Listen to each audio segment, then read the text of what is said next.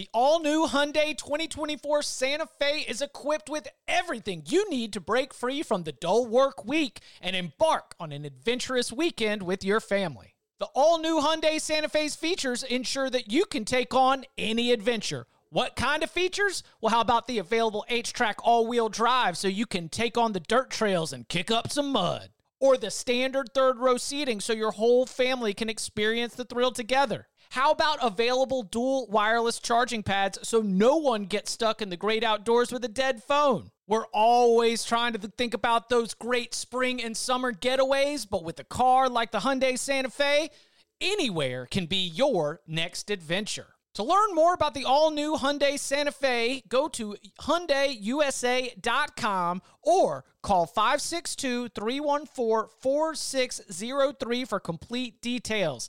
Learn more about the all-new Hyundai Santa Fe at hyundaiusa.com or call 562-314-4603 for complete details.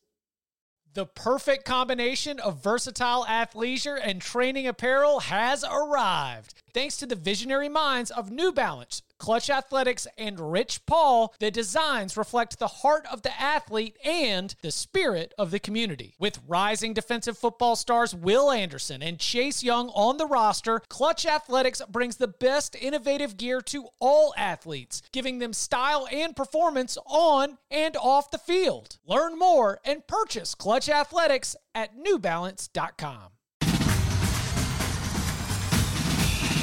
Welcome back to the Cover 3 podcast with your hosts, Chip Patterson, Tom Fornelli, Danny Kanell, and Bud Elliott. It's your call for the best college football coverage from National Signing Day to the National Championship and everything in between.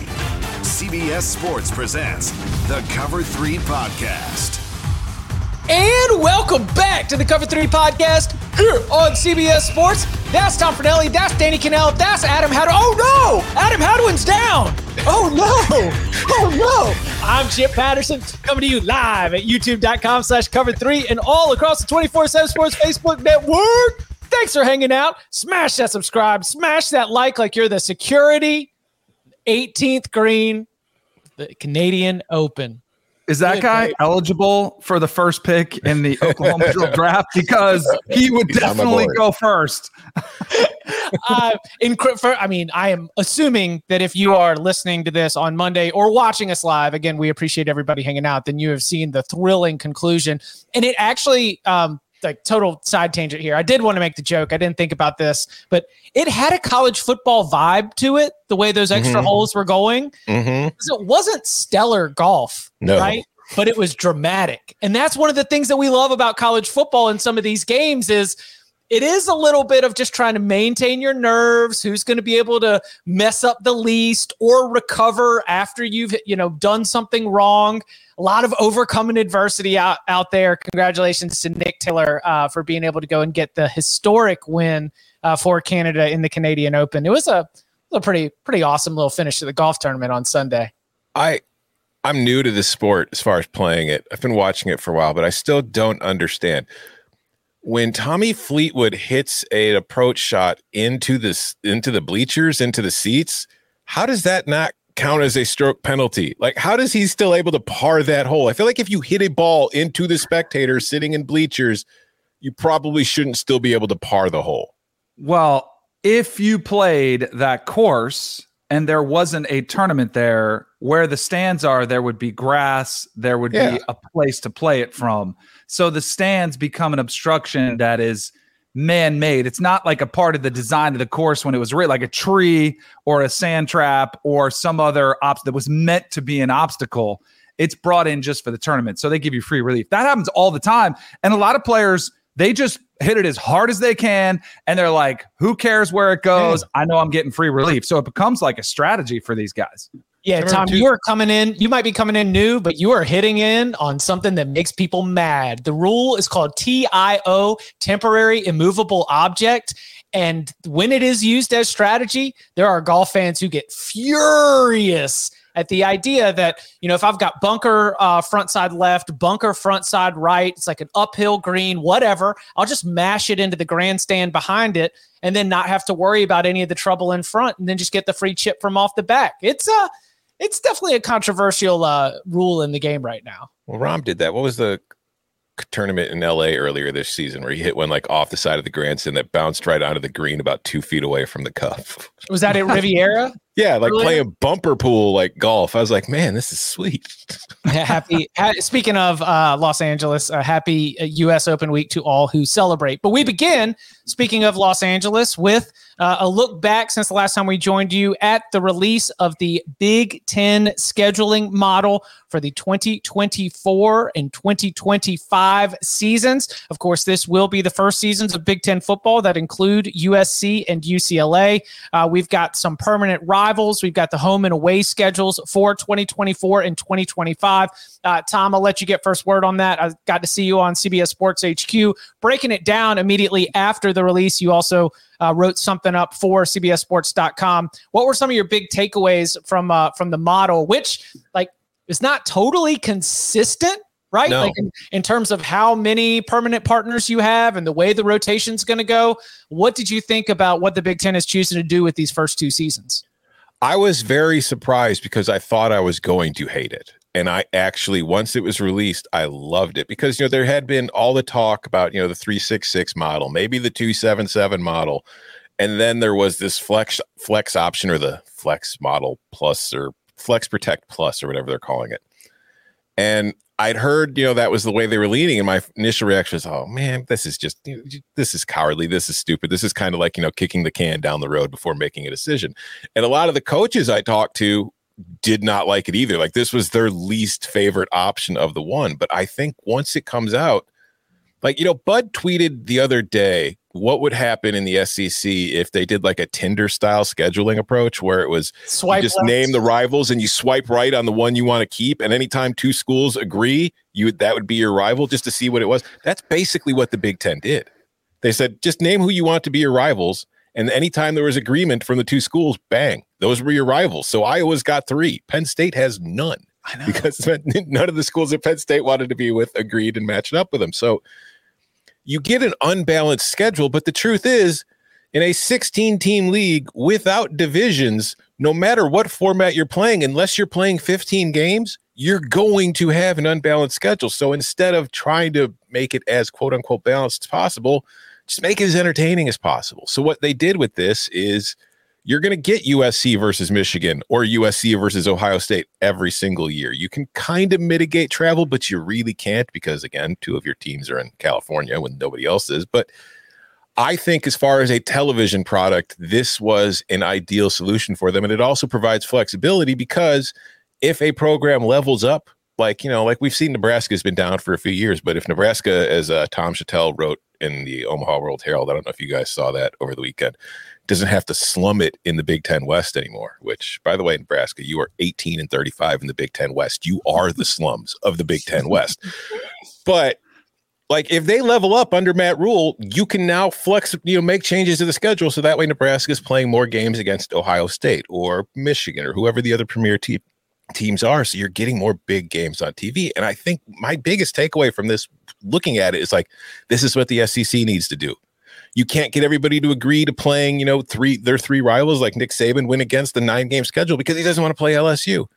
Okay, so he doesn't have to play LSU. You'll still play every other year at you know in this new model, but it allows the SEC to do it. And I think you can get everybody to agree. These are the teams you want to play. These are the teams you don't want to play. Fine. You're still going to have to play them every two years anyway. So there's really no point in fighting over it. So I hope the SEC looked at this and said, yeah, no, let's, let's do this. Let's follow this in that way for 2024 or 2025 at least. They can have that nine game slate in, in place because it's better for the sport to have these teams playing each other than it is for them playing FCS teams, just to be blunt. Agreed. I thought that was something we had brought up when we did our, you know, dream protected schedule for the SEC. It was a point that we made was, yeah, these are traditional rivalries, but how many of them have been compelling? You know, there's been stretches where Alabama, Tennessee wasn't very good. Now all of a sudden it's back and it feels great, so let's protect it. But what if one of them falls off? Uh, you know, same as some of these other ones that you could possibly adjust. Like, yeah, why restrict yourselves and lock it in for 10 years or whatever when you could reevaluate it in a couple years and see where everybody stands as a program. So I, I love the flex idea of it. Do you think that Penn State will have permanent rivals when this thing is revisited? I mean, I just I, that was the I, biggest surprise of all, right? That they did not have a protected rival. Who and they will have Ohio's like they'll play Ohio State in 2024, and they will USC. play USC in 2025. I mean, they they have elite, you know, marquee matchups on the schedule. But I, I do think that especially the way that that Ohio State Penn State rivalry has been in the last what seven eight mm-hmm. years or so, definitely the James Franklin era. That's a little disappointing to see it go away as a, a team that you're going to play every single season. It is, but part of the reason is Penn State wants to keep Ohio State as a rival. The Big Ten wants to keep Ohio State as flexible as possible. They only gave them Michigan. That is the only game that they are giving Ohio State every year because that's the part of the plan. If you they want to get him to be able to play USC, they want to be able to let him play Wisconsin, Nebraska, Iowa, Penn State, whoever the other premier program is at that time, they want to be able to work that on the schedule for that game to have it for television. There's also the travel side of this. Not that like it was always there, right? As soon as the expansion was announced last uh June, almost a, a year ago, like that we knew that this was going to be bananas, but when you actually got to see it laid out, this is um uh, I didn't think it was news, but it definitely is worth revisiting now that we can put an actual number to it. This is going to be a beast of a travel schedule for yeah. for all of these schools uh, with the full coast to coast um, conference that they've got right there. In your analysis, either Tom or Danny, did you did you see one sort of like twist or turn or, or one draw that looked particularly challenging? Uh, it's I think it is hilarious going back to what we were talking about with Penn State and, and Ohio State that in 2024 Penn State and Ohio State are only guaranteed to play once whereas UCLA and Rutgers, the most westernmost school and the easternmost school in the conference, will play each season. So they're each going to have to make that trip. But our uh, our Cameron Salerno wrote a story on this on CBSSports.com. If you want to go read it, where he figured out the travel mileage for each of the schools in you know 2024. And shocker of all shocks, USC and UCLA are doing a whole hell of a lot of traveling, whereas I think it was Indiana or Michigan State are barely going anywhere. Did you? So LSU, in addition to the Big Ten travel, has LSU in Hawaii in 2024. Mm-hmm. So, like, they already have a trip out further yes. west, which is not a short flight. Then they also have LSU. It's it's going to be insane. And I think, too, the toughest thing, too, will be the body clocks. Like, if you have an early kick and it's a 9 a.m. local for your body, how's that going to play out? But it's, I mean, it definitely becomes an issue. And I know they're going to try to downplay it, and teams in the NFL do it as well. But they have divisions for a reason where you have, you know, three other opponents in your division that are guaranteed you're not going to have to travel that far. And there just aren't that many options. That's why I do think – does make a ton of sense to add two more West Coast schools. So then you can kind of feel like you have a division that you could at least monitor some of that. Okay. What's what's going to be interesting, and this is kind of a scheduling note, like you mentioned the body clocks. When USC and UCLA fly to the East Coast, those games are probably going to have to be later in the day because you would you think know, so. Yeah. But what if it's a crappy game? Like, what if the networks are like, no, I don't want to, you know, like. But also, what if it's a cold weather game? Like that's the other thing too. Like I feel like the conference is going to try to. This is probably going to be much more difficult than figuring out who you're playing when you're playing, because the conference is going to try to not send USC to Wisconsin to play them at 8 p.m. in November, because that's just you know they might consider that unfair. So I don't know. It's it's going to be interesting to juggle it because most of those games are going to have to be at night for body clock issues, whether it's on the you know whether it's in L.A. or in you know another Big Ten school. Because the same way it goes it goes the other way. Like you don't want to send Wisconsin to L.A. in September and have them play at noon local time when the sun's out and it's still very early for them. So yeah, it's it's going to be a lot to juggle, and it'll be interesting to see what kind of impact that has in the long term and look, there are ways, you know, we've got all the state of the art, you know, rehydration and replenishing, and we do everything we can to try to make sure that their their bodies are taken care of. But like Danny, speaking to it from you know somebody who's done cross country travel frequently, what are the challenges in addition to just body clock of having to deal with that from a from a playing standpoint? Well, like I see Andrew Gilmore in there says, do these schools fly private? If so, it's not that bad. I would disagree because it's not like the NBA charters where you've got lay down beds. I mean, it's you're, you're it's just you, your team, and some boosters probably in the back, and they'll put some seniors in the front, and it'll be a you know an option to have some players in the front. But even more so about the travel. I mean, think about what your body does on, for sleep. Like, I mean, I I know I've gone out west, you know, for work trips, and all of a sudden I'm up at 4 a.m. in the morning, like looking at the walls, like, what am I supposed to do now? Like, it's just, it's just an issue for your body. And a lot of teams, you know, in the NFL try to go two nights early to try to get mm-hmm. your, you know, that jet lag to try to avoid it. But then guess what happens? After the game, you got to go back. And if it is a primetime game, like you're traveling on a red eye overnight. So it's, it's just a bigger deal on your body, on your sleep, and especially now with the way you know programs are paying attention to nutrition and sleep and trying to optimize all that, it becomes much more of a challenge. And you know, when teams are looking for an edge, what to you know, what can you do to compete for a national championship? It becomes a problem and something you have to recover from. And not to mention like class and schoolwork and all that, which I know doesn't ever get brought up, but you might have an 8 a.m. on Monday and you just got back and you're on a red eye and it becomes more challenging to get up you got an 8 a.m. on Monday, that's on you. All right. That is not that is not that's not true. But you got to have your classes in and done by the time you got to be at practice. Yeah. And some of although some of some schools are going to the morning practice now where you mm-hmm. have to mm-hmm. practice at eight. Now they can move that and potentially help you out in that situation. But you know, it's it's going to be a challenge.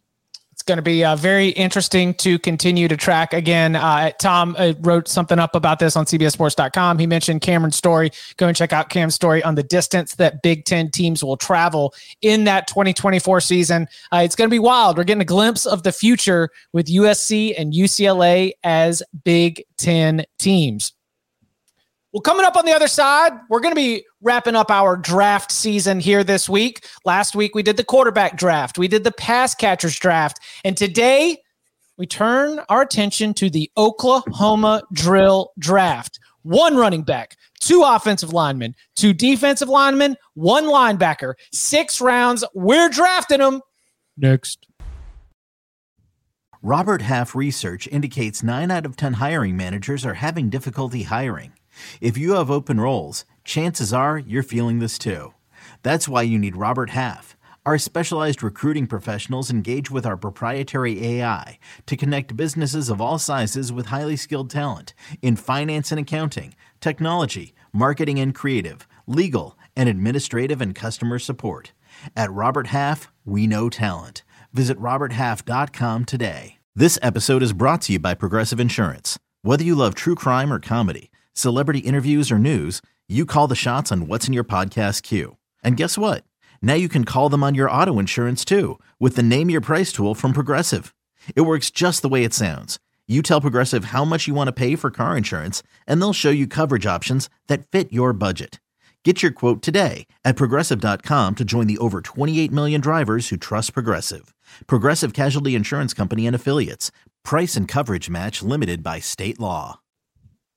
Joe in the chat says, I survive long distance travel via copious amounts of caffeine and wine. Uh, samesies, but that's not exactly what we want for our uh, championship contending college football athletes. I don't know if like you're if you're nervous for a game, the wine might help you loosen up a little bit. Potentially. Potentially. All right, we begin with a look back at last year's Oklahoma drill draft. Uh, one of our favorite things of being able to, you know, stick to this every single year is not just trying to kill the month of June, but also also to be able to grade the way that these drafts went year over year. So last year, Tom had the first overall pick. He took Jalen Carter. I'd say that that was a, a sharp pick. In the second round, Olu Oluwatimi from Michigan, that was his boy all year. You got to put your flag in the ground for him here in this draft. Uh, Emil Ekiyor from Alabama in the third, PJ Mustipher from Penn State in the fourth, Jack Campbell from Iowa in the fifth, and Josh McCray, running back from Illinois. Maybe not the best running back that Illinois had last year, but hey, shout out he was hurt. ILL. Uh, Danny went with Will Anderson in the first round, Jaquelin Roy in the second, defensive lineman from LSU, Bijan Robinson uh, in the third, Zion Nelson in the fourth, Peter Skoronski in the fifth, and Fabian Lovett in the sixth. Strong group there. Buds Hall from the third spot. Bryan Bresee, defensive lineman from Clemson in the first round. Noah Sewell, linebacker from Oregon in the second. Myles Murphy from Clemson in the third. Braylon Allen from Wisconsin in the fourth. Dawand Jones in the fifth uh, from Ohio State. Then Broderick Jones, offensive lineman from Georgia in the sixth. Uh, pretty great value picks there from Bud there in the fifth and sixth rounds. I went with TreVeyon Henderson in the first round. I was picking fourth overall. Gervon Dexter in the second. Paris Johnson, uh, offensive lineman from Ohio State in the third. Jarrett Patterson from Notre Dame in the fourth. Jalen Redmond from Oklahoma in the fifth. SirVocea Dennis, linebacker from Pitt in the sixth round. Danny, what do you think, man? Like we were actually talking right before the show started. I don't see a bad draft. You know, we don't have a Danny quarterback draft of 2022. hey, why do we keep bringing that one up? but what you what you how would you grade this one? Um, so this is interesting because I remember having this conversation last year, and it's something to take into consideration when you're picking this year. Do you want like name brand recognition, like who gets drafted in the first round, or do you want somebody who win the dang drill? Like, like that is something that does come into play. Name recognition wise, I think I got a pretty good list of dudes. Um, yeah. with you know three first round draft picks, you know, a Will Anderson who was a top three pick. Like I, I, but I like you said, I think we spread them out pretty good across the board. Yeah, I don't think there was a clear winner last year. But with, when I do this, I I don't care about the name recognition. I don't care about where they're drafted. I don't care about whether they were all Americans. I care about the violence. That's what the Oklahoma drill is about. You want to hear pads popping and just hits. That's what I want. That's what I look for. Look, there is a place where they line up. Okay, like there, the reason why you are one of the best at your position is that you are excellent at sp- aspects of this assignment. I don't know. Well, all right. If so, you're drafting a pass block and offensive tackle for the Oklahoma drill, I don't think you're really getting the most out of it. I want a dude who's just going to just bury his head in somebody's chest and push him back.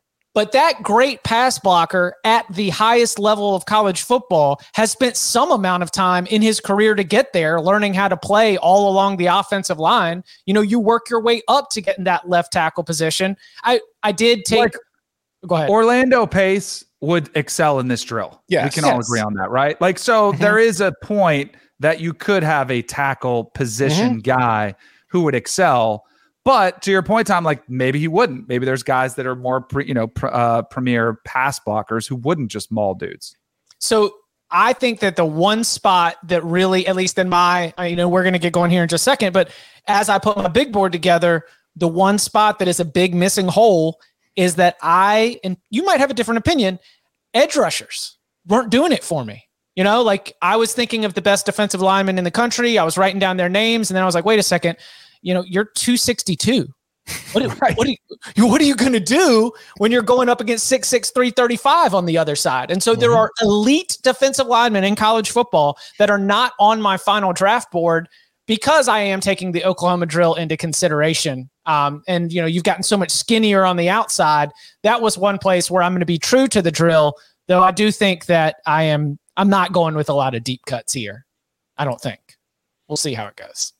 Uh, as I said before the show, there's I don't know if I'll take him because he might be gone. Who knows? But there's somebody on my board who plays for a major program who I don't think 80% of the people watching or listening will have ever heard of before, except for the people who watch this team. All right, we turn our attention to the 2023 Oklahoma Drill Draft. Uh, Bud is out, which means we got Team BJ on board. Producer Jordan uh, filling in the picks for Team BJ. So, uh, Jordan, where are we going? cave. Where are we going with one one? How about parody? This is a parody of a draft. This is a parody of a draft. Kelvin Banks. Wow. Hmm. Oh, oh, offensive lineman from Texas. Interesting. Okay. I, was that on your board, Jordan, or was that on Bud's board? That has to be a Bud pick. By the That's way, this is Jordan's flu game performance yeah. today. um, okay. Kelvin Banks from Texas uh, in, in the 1 1 spot. There right we now, go.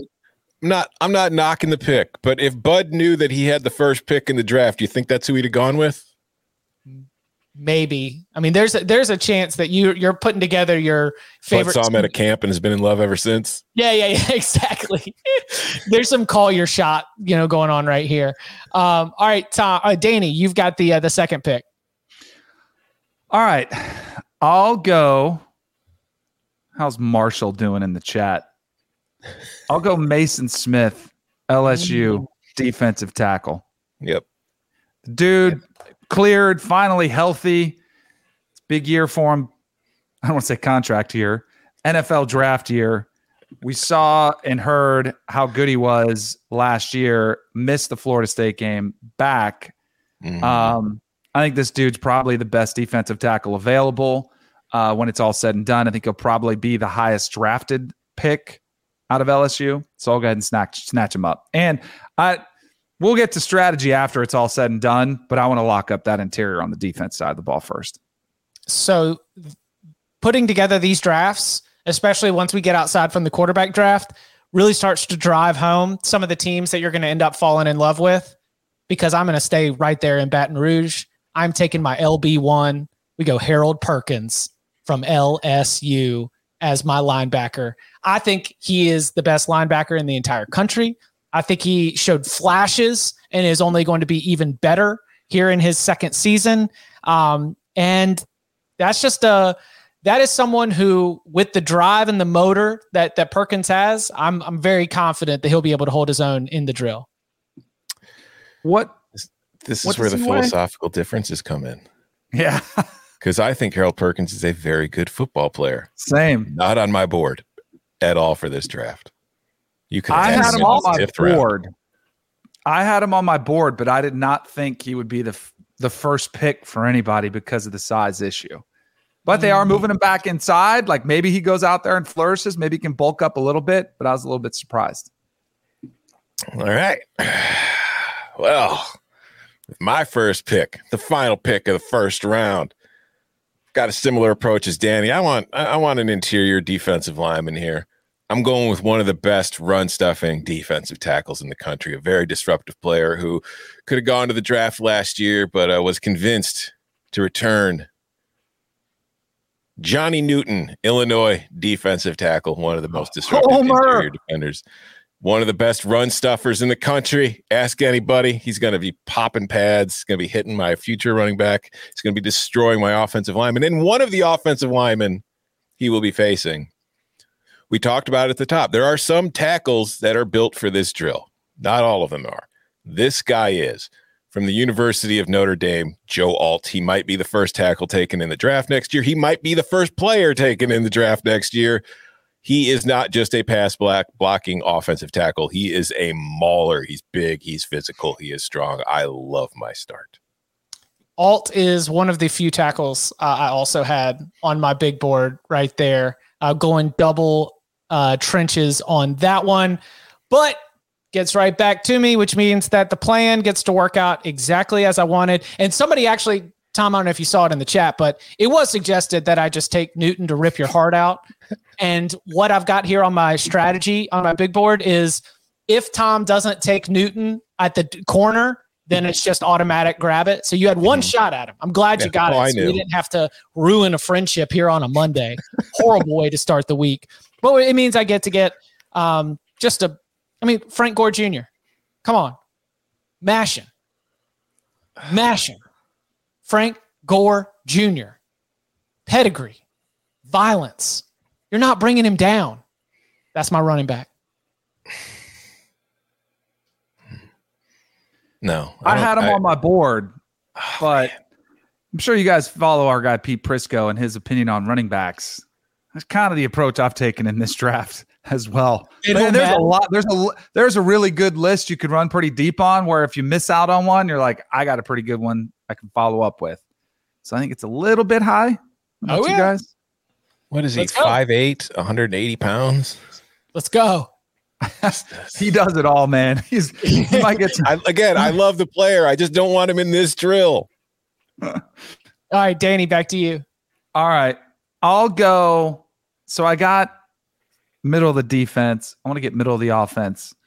I'm going to go Sedrick Van Pran, center from Georgia. who I think is a Mhm. first round talent. I think you might see their offensive line flourish more this year as they try to take the pressure off of a first year starting quarterback, whoever it is. And uh, I think you could see this guy be potentially a first round pick. The original SVP, Sedrick Van Pran. That's great. Uh, all right, uh, Team BJ on the corner. Team PJ on the corner. Jaheim Oatis. Nice. Okay, so this is definitely Bud's board. I mean, these are off the radar. I mean, Oatis plays for Alabama, so it's not like it's out of nowhere, but it's just it's like these are not names that I think are uh this is kind of like what I was talking about earlier with some of the guys that are on my board. It's like I don't think a lot of people are going to know who these guys are yet. These are these are guys who haven't had the impact who will have the impact this year. Fair. All right, and uh, let's it's before we uh, before we hit the break, let's go Team BJ with the first pick of the third round. Amarius we go. Mims. There we go. Offensive lineman from Georgia. Again, another situation where the man plays tackle, but I have zero doubts in his ability to dominate in this particular drill. Well, coming up on the other side, we're a couple rounds in. We've got some uh, some work to do to to fill out the uh, the trenches over here at Team Chip. Nothing but high level skinny guys apparently. As I'm going into the Oklahoma drill, getting ready to get crushed. So I Chip's like got a yoga team. class going on. More of the Cover Three Oklahoma drill draft next. Paramount Plus and the National Park Foundation present A Mountain of Zen. Are you still listening? Good. Take a deep breath. You needed a break. This Earth Week, you can live stream seven national parks for seven days on Paramount Plus. So, yes, you can literally stream a stream. Paramount Plus, official streaming partner of the National Park Foundation. CBS Friday. TV's hottest show is Fire Country. I'm not a hero. I'm in orange for a reason. They're taking 12 months off your sentence. You're free. Lady with a special epic season finale Now that I'm out, I need something to get me up in the morning. You are a firefighter. Used to be. that will be unforgettable. In the name of your life's happiness, go get your girl. She's getting married tomorrow. Says, when do you let anything get in the way of what you want? The Fire Country season finale, Friday, 9, 8 central on CBS and streaming on Paramount Plus. Back here on the Cover Three podcast. Bud and Jordan, Team BJ so far got Kelvin Banks, offensive lineman from Texas, Jaheim Oatis, defensive lineman from Alabama, Amarius Mims, offensive lineman from Georgia. Offensive line is set, still needs one running back, one linebacker, and two defensive linemen. Danny has uh, defensive lineman Maason Smith from LSU, offensive lineman Sedrick Van Pran from Georgia. Got Harold Perkins from LSU and Frank Gore from Southern Miss. Uh, Tom's got Johnny Newton from Illinois and Joe Alt from Notre Dame. Danny, third round, pick number two, back to you. I will go with a player that decided to return to school pretty surprisingly. Um, I'm going to shore up the offensive line. Give me Olu Fashanu, Okay. Penn Yep. State. Uh, another tackle position, but this dude at 6'6, 330 pounds, I don't think he'd have a problem moving anybody no matter where he was placed along the offensive line. Plus, considering that you know the Oklahoma drill takes place between pads, a guy who takes up seventy percent of the space between those pads is always pretty good to have. Good point.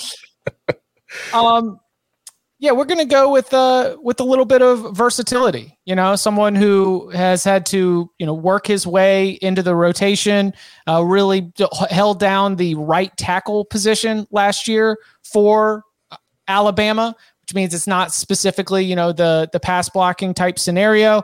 Um, let's go with J.C. Latham from Alabama to get my first offensive lineman on the board uh, for Chip's Oklahoma Drill squad. And that eliminates our tier one of offensive linemen. All right, Tom, to you on the corner. well, I guess I'm going to get the top two defensive linemen on my board. I love Maason Smith, Danny, but he wasn't even the highest rated LSU player on my board for this drill. Give me Mekhi Wingo. Mm-hmm. I had him on there. Yep. I even thought about putting them both if he would Dude, double LSU. Yeah. Mhm. I mean, this is like if you want to be buying in on the LSU is going to win the SEC West again, like put together a wide receiver room draft, put together an Oklahoma drill draft, and all of a sudden you're going to start thinking like, oh, uh, does does LSU have the best depth chart right now, or at least the best starting lineup in uh, in the SEC West? It's a it's an, an interesting uh, thought experiment that I think we weren't quite used to uh, heading into last season, at least. All right, Tom, let's kick off the fourth round. All right, so I'm going to finish off my offensive line here. Um, God, which one of you guys do I want? All right, there is. hmm. Give me Jackson Powers Johnson from Oregon. Just an absolute mauler on the interior. Just a big physical presence, the kind of guy I want in this drill. let's um okay when healthy it does not get much better in terms of stuffing the run and eating up blockers than Tyler Davis from Clemson. So I'll get Tyler Davis as one of my defensive linemen. Um, I like that Mekhi Wingo pick. He was also on mine as well. So I've I've got to go ahead and snatch this up because some of my favorite defensive linemen are starting to uh, to go real fast, and I need to go ahead and and get at least one of them so that we're not just getting rocked at the line of scrimmage and leaving everything to skinny old Harold Perkins to clean up on the back end. All right, back to Danny in the, here in the fourth. All right, I'm surprised this guy has gotten to this point. Uh, I'm going to go with the same philosophy I did last year. Give me Dallas Turner out of Alabama for my linebacker. Even though he is more of an edgy player, I think you put him back there, he'll have no problem stacking up against any running back. Uh, and I think he's again. I'm feeling pretty good about my board as it's unfolding. I think I'm going to have some first round talent. So Turner was Turner ever a defensive end? He's always just sort of been stand up edge, and now they're we're sort of we're, we're we've got him a little bit of a flex right now. Yeah, so I want him as my line. Putting in the chat. You want him as your linebacker? Yes. Okay, Mhm. cool. Let's Come on, Jordan. Come on, get out of that cave. Yeah, There Mekhi. Mekhi Wingo for LSU. Take some Motrin. Let's go. Let's suck it up. Play through the pain. um, okay, so uh, we're here, Danny. Right, so far we've got four picks for Tom: Johnny Newton in the first, Joe Alt, offensive lineman from Notre Dame in the second, Mekhi Wingo from LSU, defensive lineman in the third, Jackson Powers Johnson from Oregon in the fourth, uh, Chip Scott Harold Perkins from LSU in the first, Frank Gore Jr. from Southern Miss in the second, J.C. Latham from Alabama in the third, Tyler Davis from Clemson in the fourth. Danny has Maason Smith, defensive lineman from LSU in the first, Sedrick Van Pran, Sedrick Van Pran, offensive lineman from Georgia in the second, Olu Fashanu, offensive lineman from Penn State in the third, and Dallas Turner, linebacker from Alabama in the fourth. Uh, Bud and Jordan, Team BJ has Kelvin Banks, offensive lineman from Texas in the first, Jaheim Oatis, defensive lineman from Alabama in the second, Amarius Mims, offensive lineman from Georgia in the third, and now with the fourth and the fifth picks for Team BJ, where are we going? Oh, Ruth Coro There we from go, yeah. Clemson.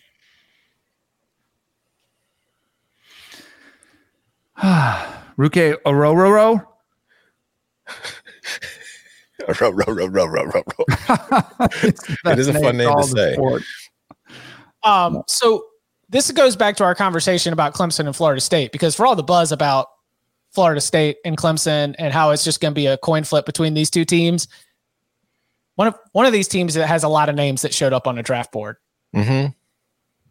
and it's the One of Tigers. them doesn't. Yep. Yeah. Um, all right, and then for the start of the fifth round, Aidan Robbins, running back from BYU. I love it. Not familiar. Oh, I mean, I'm, yeah. Okay. Okay. Yeah. I'm gonna have to apologize. I was not familiar with the Oh, not familiar with your game. Jordan, you want to explain that one? Just you know, tell us about it. What what what do you like about Aidan Robbins so much? Hmm, interesting. He's big. He big as hell. Aidan Robin. And listen, Six three two thirty. Yeah.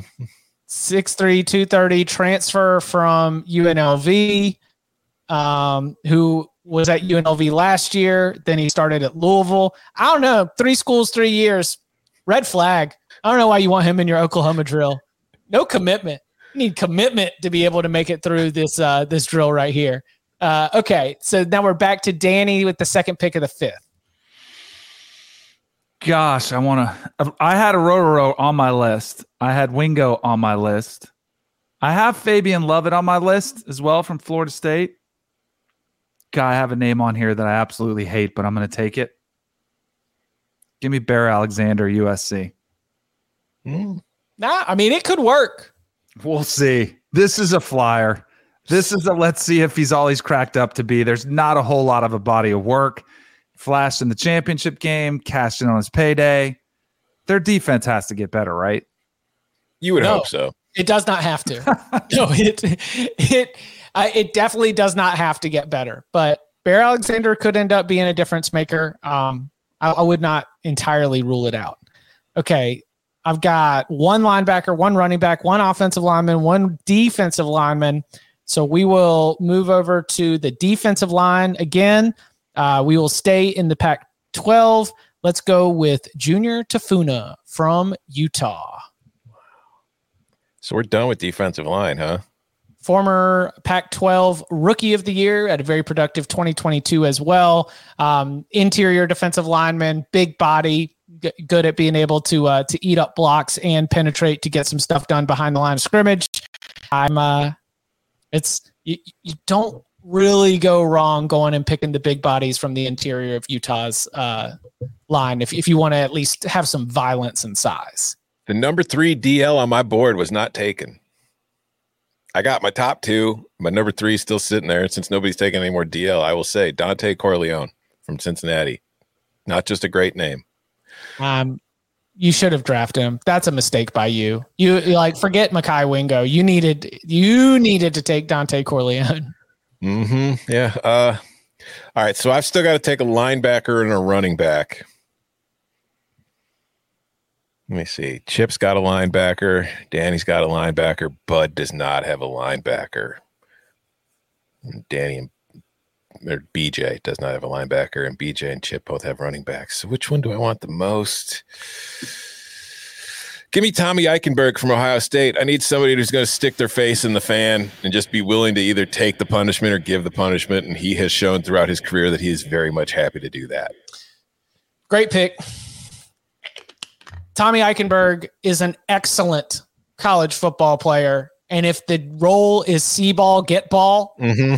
and if the role is get to the play, the man who led Ohio State in tackles last year doing just that, absolutely um, someone who's a, a very, very good pick there.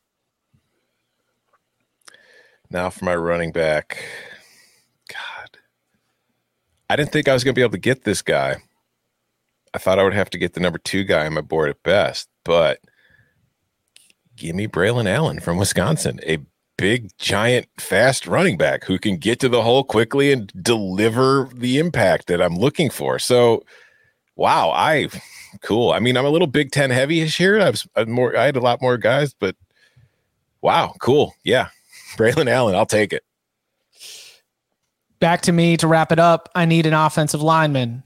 Um, it is, it is a little bit surprising that this player has made it all the way uh, to this stage. That we are going to find somebody who is um, Actually, you know what? Forget it. So is are all the offensive linemen done? Is everybody else clear? One, two, one, two, one, two. Mm-hmm.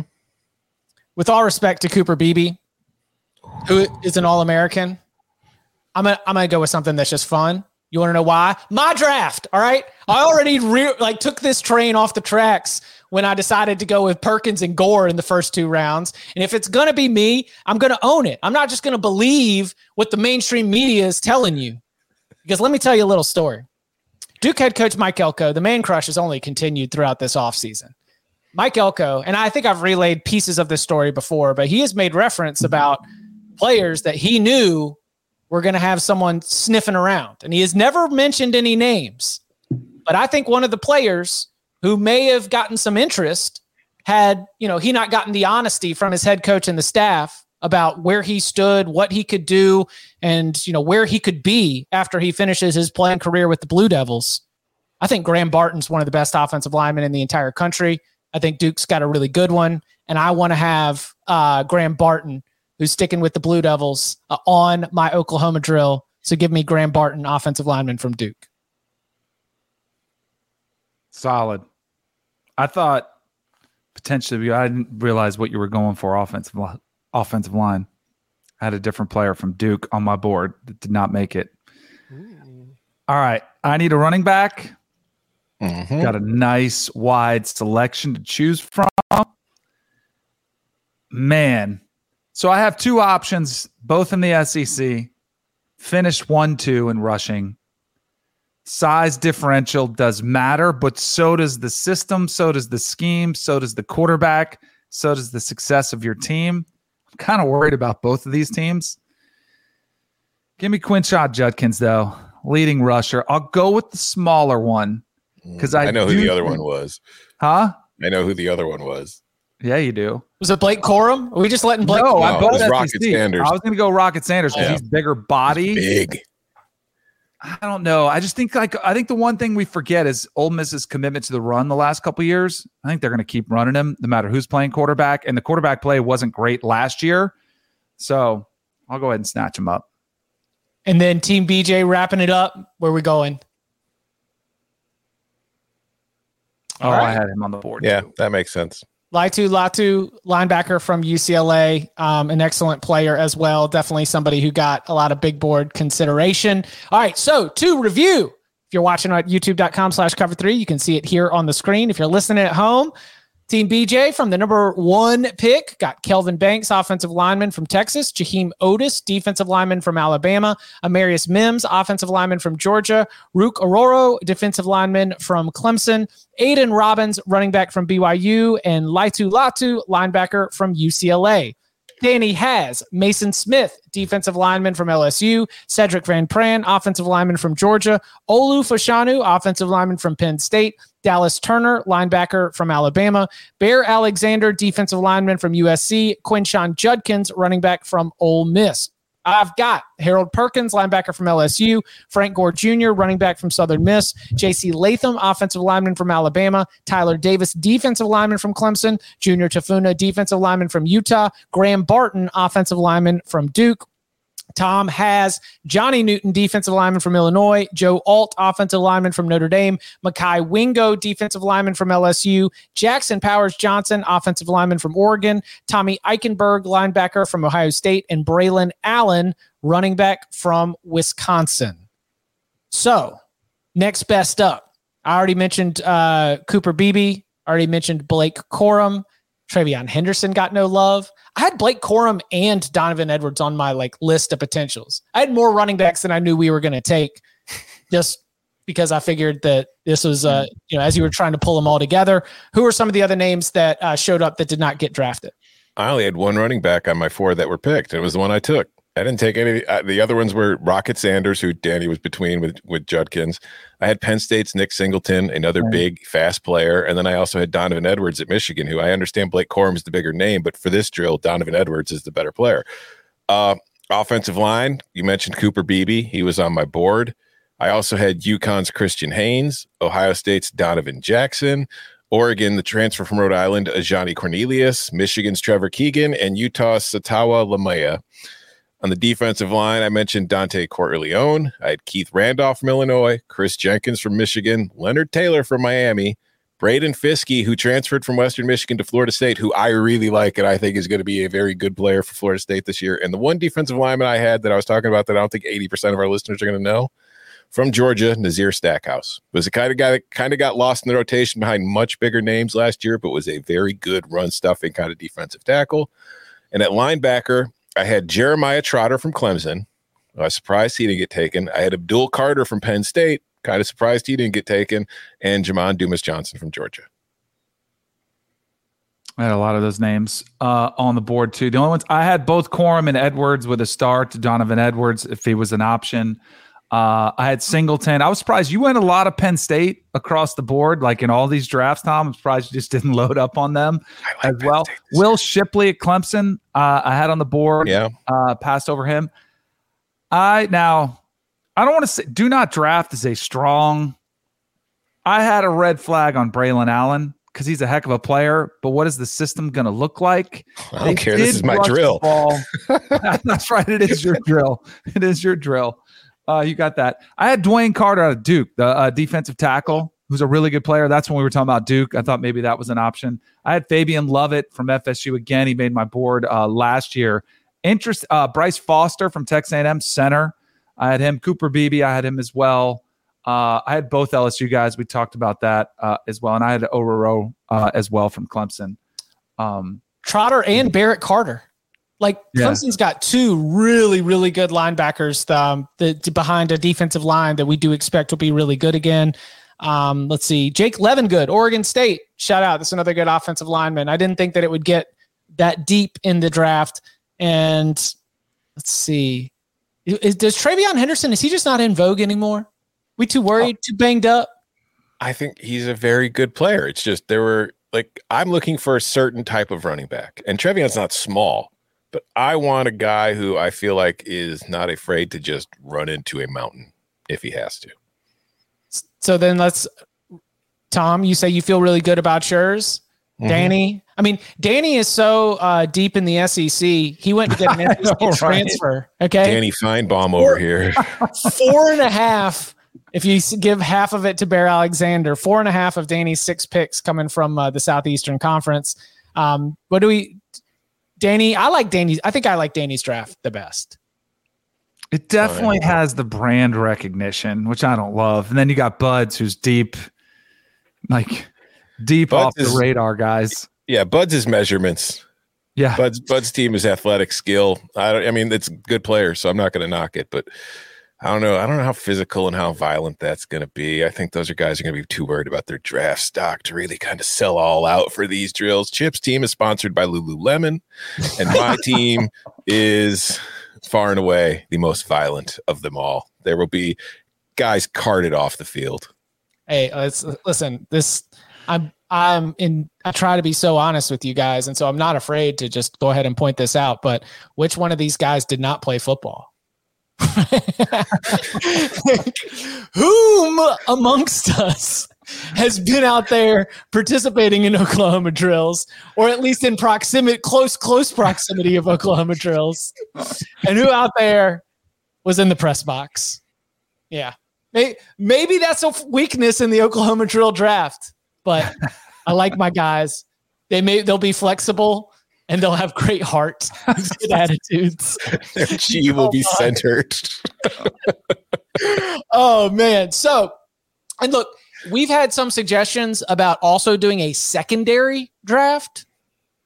Maybe. What do we think? We could throw that in as part of Thursday's mailbag. Right now, we're planning on doing the coach draft on Wednesday and the coach draft, like the Oklahoma drill draft, like the wide pass catchers draft, and like the quarterback draft, we at least have last year and this year to be able to compare. So I definitely want to try to keep that somewhat consistent year over year. But uh, a secondary draft might make its way into uh, to Thursday's episode as well. Uh, I do. We'll work out the you know exact parameters of how we want that to go. But we are wrapping a draft season this week. We really love everybody that's been rocking along with us, and you can follow him on Twitter at Tom Fornelli. You can follow him at Danny Kanell. You can follow me at Chip underscore Patterson.